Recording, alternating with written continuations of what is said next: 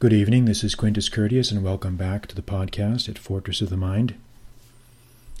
And in this podcast, we're going to be reading and discussing an email that I received today from a reader. And it involves a pretty interesting question, a question that I think many people have an interest in and would like to hear discussed. And the question centers around and revolves around the issue of living and working abroad, how to do it, what's the best way to do it, what do I think is the right way and the wrong way to do that. So I'm going to read his email here and then launch into a discussion of what I think the best way to handle his question is. He says, uh, Counselor Curtius, that's a pretty interesting salutation. He says, Counselor Curtius, a huge fan, thank you. So he says, As an attorney myself, I am contemplating setting up shop in Colombia while continuing my practice in state XYZ. I don't want to read the state off, but it's a Midwestern state in the United States. He says, I'm a solo practitioner, so I am free to work as I please, and I have a steady income after my first year on the job, which will probably increase significantly in about two years. I am 31. He says, uh, I lived in a city in China. He names a city. It's a, it's a medium sized city. I don't want to give the name of the city in case uh, I'm narrowing, narrowing him down with too much specificity, but he, he says, I lived in a medium sized Chinese city for two years and traveled the world alone for seven months. I have little interest in making real money in Colombia, just enough to cover my overhead. My real reason is I think it would be an adventure and it would also help integrate me into the community. I want to have an office and to be a solo practitioner. Any thoughts on the idea would be appreciated, as not many people can really relate to the idea. Keep up the good work, and thanks again. All right, well, this is a very good. Well, thank you, uh, reader, for your email. I appreciate it. And actually, this is a good question for me because I do know a little bit about the question that you're asking. First off, let me say a couple good things about this email that I like right off the bat. Um, this guy is obviously a go-getter. If he's 31 and he's already has already lived in a medium-sized city in China, and he's a solo practitioner as an attorney, uh, he's already well on his way to not buying into the nonsense. He didn't do the typical uh, rigmarole after you get out of law school and work for some big firm nonsense and uh, be a, a slave for them and put his own development on hold to chase after the politically correct jobs. This guy's a go getter. This guy's out there doing his own thing. This guy's a snake eater, which is what I like. You know, this is the type of person that I want to know and that I want to be associated with. So, so bravo, well done, well done, very, very well done. Now, what I also like about this question that he asks is he's already on the right track. He basically says, Look, I want to maintain my law practice here in the States, but I want to try to gradually integrate Colombia into my lifestyle or into my life somehow. I want, he says, I want to make just enough to cover my overhead. And he wants to find out what it's going to be like as an adventure. And he wants to integrate himself into the community. So, where to begin, where to approach this uh, discussion of this issue? Well, let's first start off and, and say that there's more than one way to skin a cat. If you want to live abroad and if you want to work abroad, and I think everybody should do it, we're living in a world now of incredible mobility, of incredible fluidity, of incredible mobility. And a lot of the old rules do not exist anymore. The old rules uh, of uh, uh, you know work life that existed from uh, the beginning of the century up until about you know the 1990s it just doesn't exist anymore. And you've got to do everything yourself. You've got to be your own corporation. You've, you've got to be your own boss. You've got to be your own uh, person and doing your own thing. And and this has been discussed many times before. I don't need to really go into this. Everyone i think already agrees with this. And this i think the of course the the, the seminal groundbreaking work on this was done popularization of this was done with uh, timothy ferriss's the four hour work week which has attracted a lot of hate, I think, in recent years. Uh, it's been trendy to criticize Ferriss and to point out some of the absurdities and excesses that he's, uh, I think, he may have may have uh, committed. But no one can really deny that his basic model was correct. That when all is said and done, what I got, what I took away from his book was that you're already on retirement.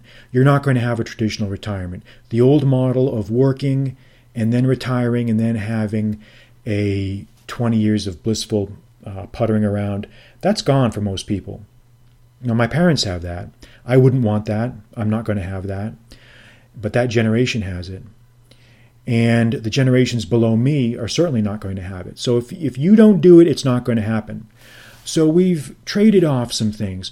We've traded off the, the stability and certainty of the long term employment for the uncertainty, but yet exhilarating freedom that comes with being self employed. And when all is said and done, it's worth it. It's, it's at least worth it for me. It might not be worth it for someone else. I think a lot of it depends on what you're used to, your personality type, your comfort level. Everyone is different, and everyone is going to have to decide for himself or herself. Unlike a lot of people, I don't think that everybody should be self employed. There's nothing wrong with being employed. Absolutely nothing wrong. Absolutely nothing wrong with it. Some people will, will take it too far and say, well, everybody should be working on the internet and uh, uh, spend their time doing this and doing that on the internet. No, no, I don't agree with that. And I've written about this before in one of the articles on my site, qcurtius.com. I think the title of the article was You Need to Think Carefully About Your Educational Choices. You know, I don't agree with the model. You should just blow off college and just do nothing and just be an internet entrepreneur. And no, wrong. That's a quick way to financial ruin for many people, for most people. And there may be some people who can work it out, who can do it. And there's nothing wrong with with, with having a side income and do but I, I don't think that should be your main focus. I think you need everyone needs to have some sort of trade or skill they can call their own. You need to have skills. You need to have a trade. You need to be able to do something. You need to be able to do something.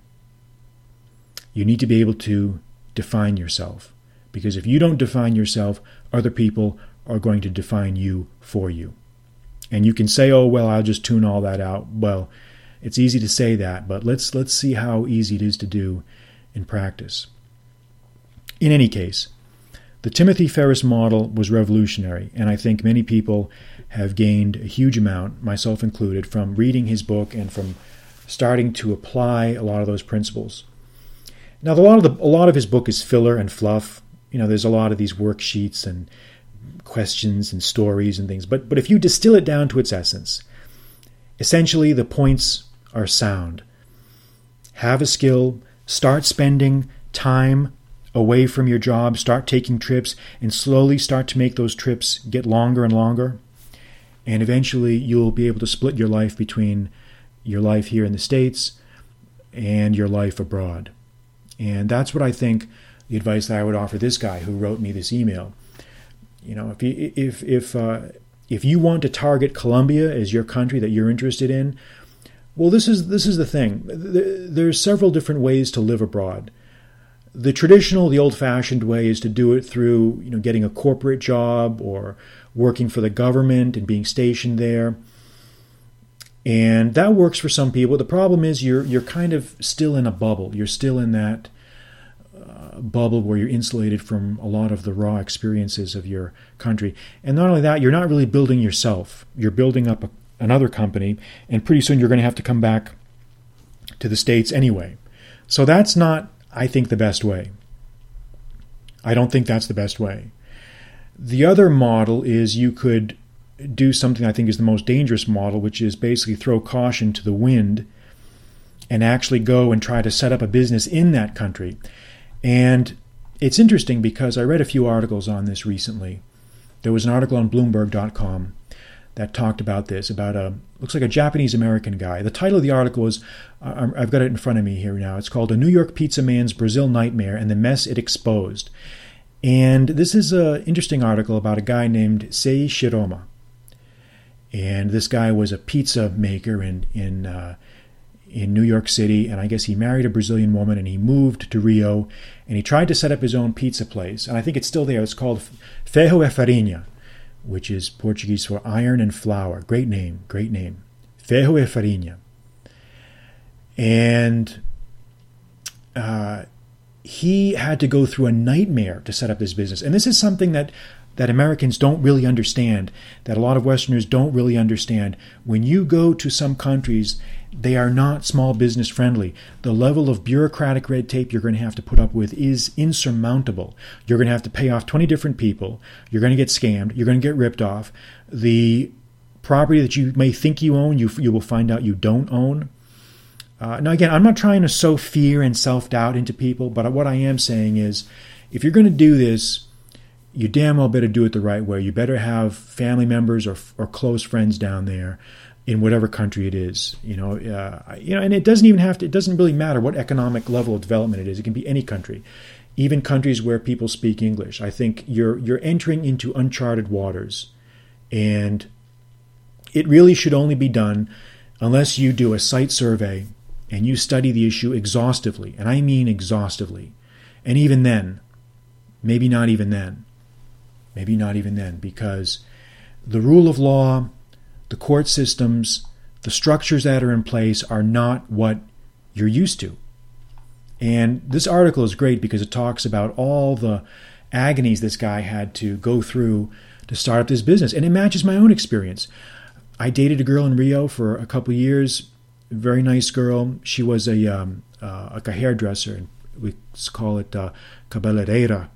Uh, that's the Portuguese word for uh, a hairdresser, cabeleireira. She had a hair salon in Ipanema. Very nice place, but she was always stressed out, working all the time. She had to pay taxes. The I mean, the overhead was incredible.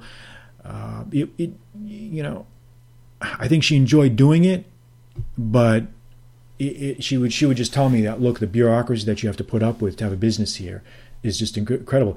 Uh, you know the the people that make the real money. But then then I knew a guy who retired, and he worked for um, Petrobras, which is the major petroleum company in Brazil. It's a government job, and this guy was just swimming in money. You know, the, the, the people that have the real money down, in, at least in Brazil, are these government workers, these corporate people, uh, these doctors, uh, they've got the big money. The average guy is um, is really hustling to survive, and that's just what I've seen. There's another story of, of a guy, a French guy, who tried to set up a French uh, bakery or French pastry place in Rio, and, and essentially he almost went insane with the bureaucracy because people don't understand. You know, you've got it, can take all day just to get a license, just to get a like a driver's license or some piece of paper. You, they bounce you around to all these different offices, and my feeling is I don't want to deal with that. My feeling is make your money here and you play or you know you, you have your life split and you know you, you're not you're not dependent on someone else for your income. I don't like being I like to negotiate from a position of strength. That's always been my view of the world. I like to negotiate from a position of strength and everything is negotiation. Everything. Everything. And you have to have you know, you can't argue with money. It's one of my, uh, I think, uh, phrases that I've adopted here. Uh, you can't argue with money. Não pode argumentar com dinheiro. Não pode argumentar com dinheiro. You can't argue. You can't argue with money. And if you've got the money, you can call the shots. You know, if you have uh, this guy's got a law practice in a midwestern city, and if he's only if he's just starting out as a sole practitioner, he's in his early 30s, he's well ahead of the game. You know, bravo, well done.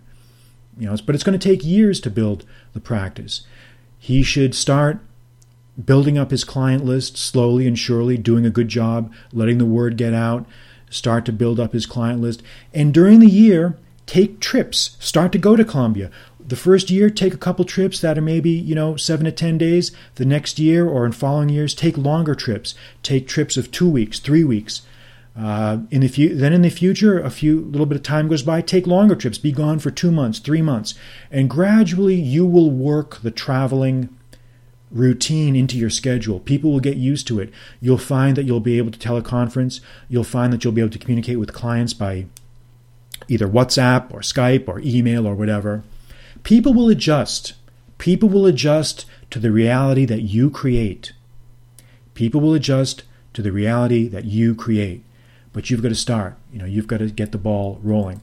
So that's that's my opinion of what the best model is. I think I think ultimately I, this is what essentially to, to put it in a nutshell. I think this guy should start growing his practice now. He should learn Spanish as completely and as thoroughly as possible, do his site research on the country, learn the language, learn the culture, learn the people, learn everything you possibly can about Colombia. Because then you'll be the one that knows more about it than anyone else. And no one will be will be able to, to talk shit to you. Nobody. You'll own them. You'll teach them Colombian history. And as you gradually travel down there, you'll build up contacts, make friends with people while you're down there, keep a low profile, but at the same time, try to meet people. And you will slowly develop your self employed situation where you've got a split life. You've got you're living half your life up here and you're living the other half down there. And as the years go by, gradually you will be able to make a transition, hopefully, eventually, where you may be just totally gone. You may be just totally gone. Now, I haven't worked out all the nuances of how to make that complete permanent transition, but I think the gradual method is the best method. I think the gradual method is the best method. I don't think it's a good idea to try to just open up a business in a foreign country. I don't think it's a good idea to buy property in a foreign country. Again, just my opinion. There, I'm, I'm sure I'm going to get emails. Oh, Quintus, you know, you don't know what you're talking about. I've got a property in Botswana, and it, I get all this rental income, and it's great, and and that's fine. That's fine. For me, I don't want to deal with it. I do not want to deal with that. I think liquid cash is where you want to be. Liquid cash trumps everything. Não pode argumentar com dinheiro. Remember that. You can't argue with money. You get the money, you call the shots. And it's as simple as that. And the most stable financial system is still here uh, for all of its flaws and weaknesses and complaints that we have with it. You know, you try you try appealing to higher powers or authorities abroad, man, you you you you're, you're barking up a tree. Trust me on that. So, I think this guy should begin to establish himself in his job, try to make frequent small trips, and gradually transition at some point. Now, how long it takes, I don't know. Everyone is different. Everyone is different.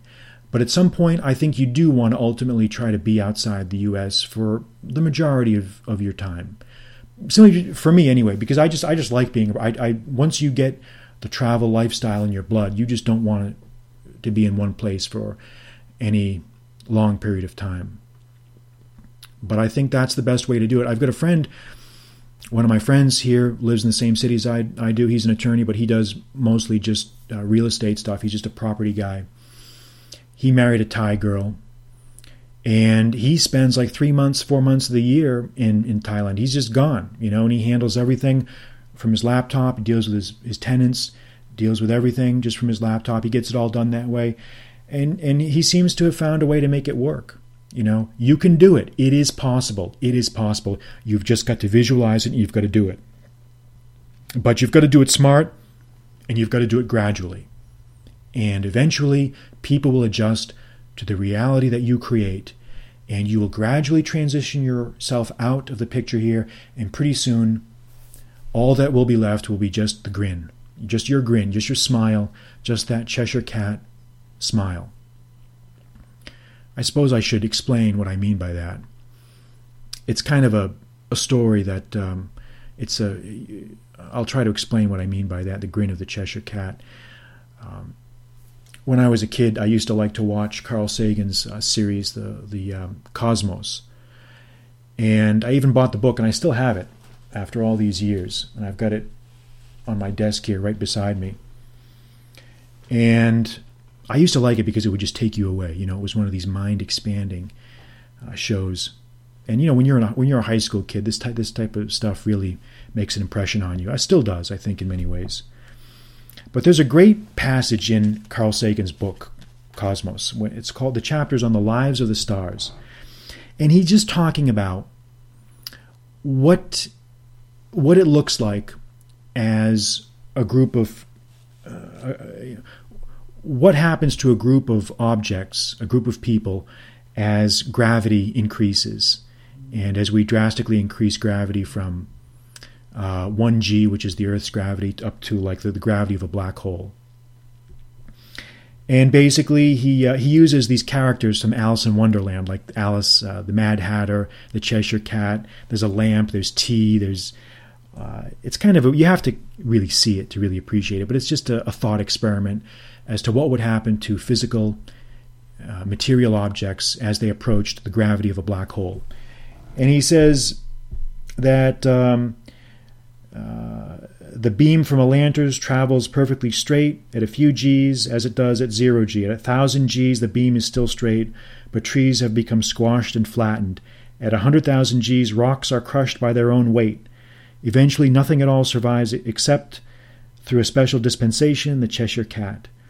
When gravity approaches a billion g's, something still more strange happens. The beam of light, which has until now been heading straight up into the sky, is beginning to bend. Under extremely strong gravitational accelerations, even light is affected. If we increase the gravity still more, the light is pulled back to the ground near us. Now the cosmic Cheshire Cat has vanished. Only its gravitational grin remains. So you may say, well, what the hell does that have to do with what you were just talking about, Quintus? Well, this is what it has to do with it. It's an analogy. Everything vanishes except the Cheshire. Well, the physical objects vanish, and all that remains is the grin of the Cheshire cat. And that's what I think is a good analogy for making your transition abroad, for eventually transitioning your life to a life abroad or a life split between the United States and somewhere abroad. Eventually, everything will vanish. Eventually, gradually, as time goes on, you'll be uh, vanishing more and more and more, and eventually, you will be completely gone. And all that will remain is the grin of the Cheshire Cat. That will all that that will be all that remains. And I think that's a, a good analogy, at least to me anyway. You can use that as your analogy as you make your transition to the international traveler that you desire to be. So, hopefully, that answered your question. And this will conclude this episode of the Fortress of the Mind podcast. Maybe I should start calling this Questions for Quintus since I'm answering so many questions these days. QQ or Q Q squared. Maybe I should start calling it that. Who knows? Maybe in another life. But until next time, we will see you back here at Fortress of the Mind. I'm Quintus Curtius. Good night.